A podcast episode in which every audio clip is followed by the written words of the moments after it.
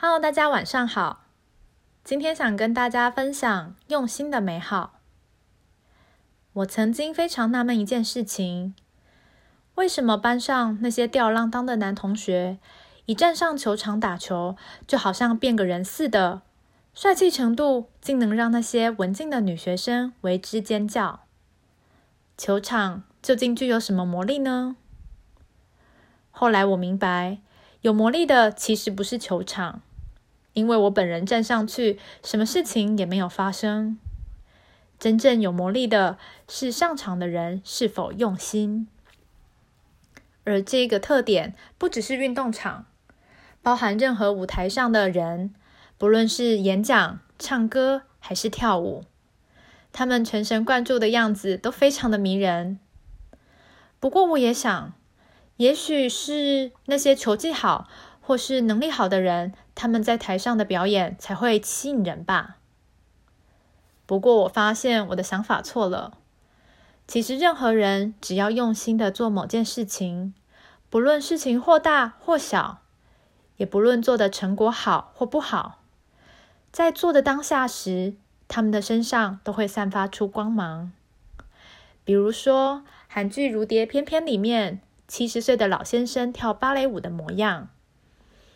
他的动作虽然很笨拙，可是却会让人感非常的感动。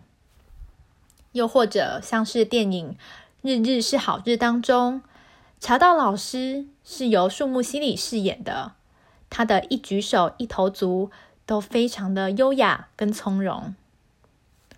既然用心的身影是如此的美好，为什么平常的时候我们却很少展现用心的样子呢？我回想自己用心的经验，第一个浮上我心头的是我以前在乐团团练时全神贯注的时候，在那个当下，大家没有任何的言语，可是团员们之间仿佛心意相通一般，大家的感官都变得非常的敏锐，沉浸在音乐当中，就是共同想要创造一个好的作品。即使过程里面有人不小心失误了，大家也会很快的 cover 过去。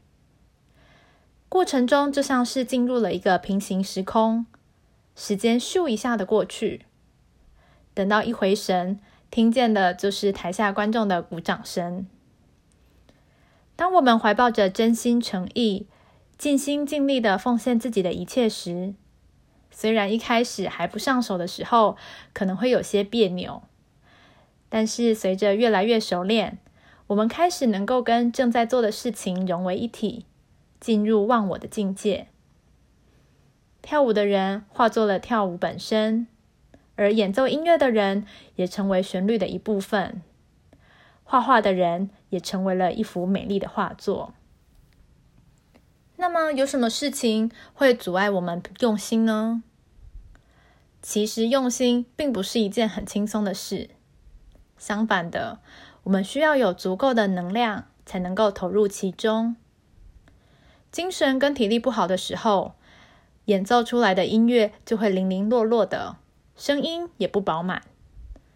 而且在演奏的过程中，思绪要保持清明。如果想法很纷乱的话，我们的杂事就会分散掉我们的注意力，导致没有办法专注在当下。此外，心态也是一大关键。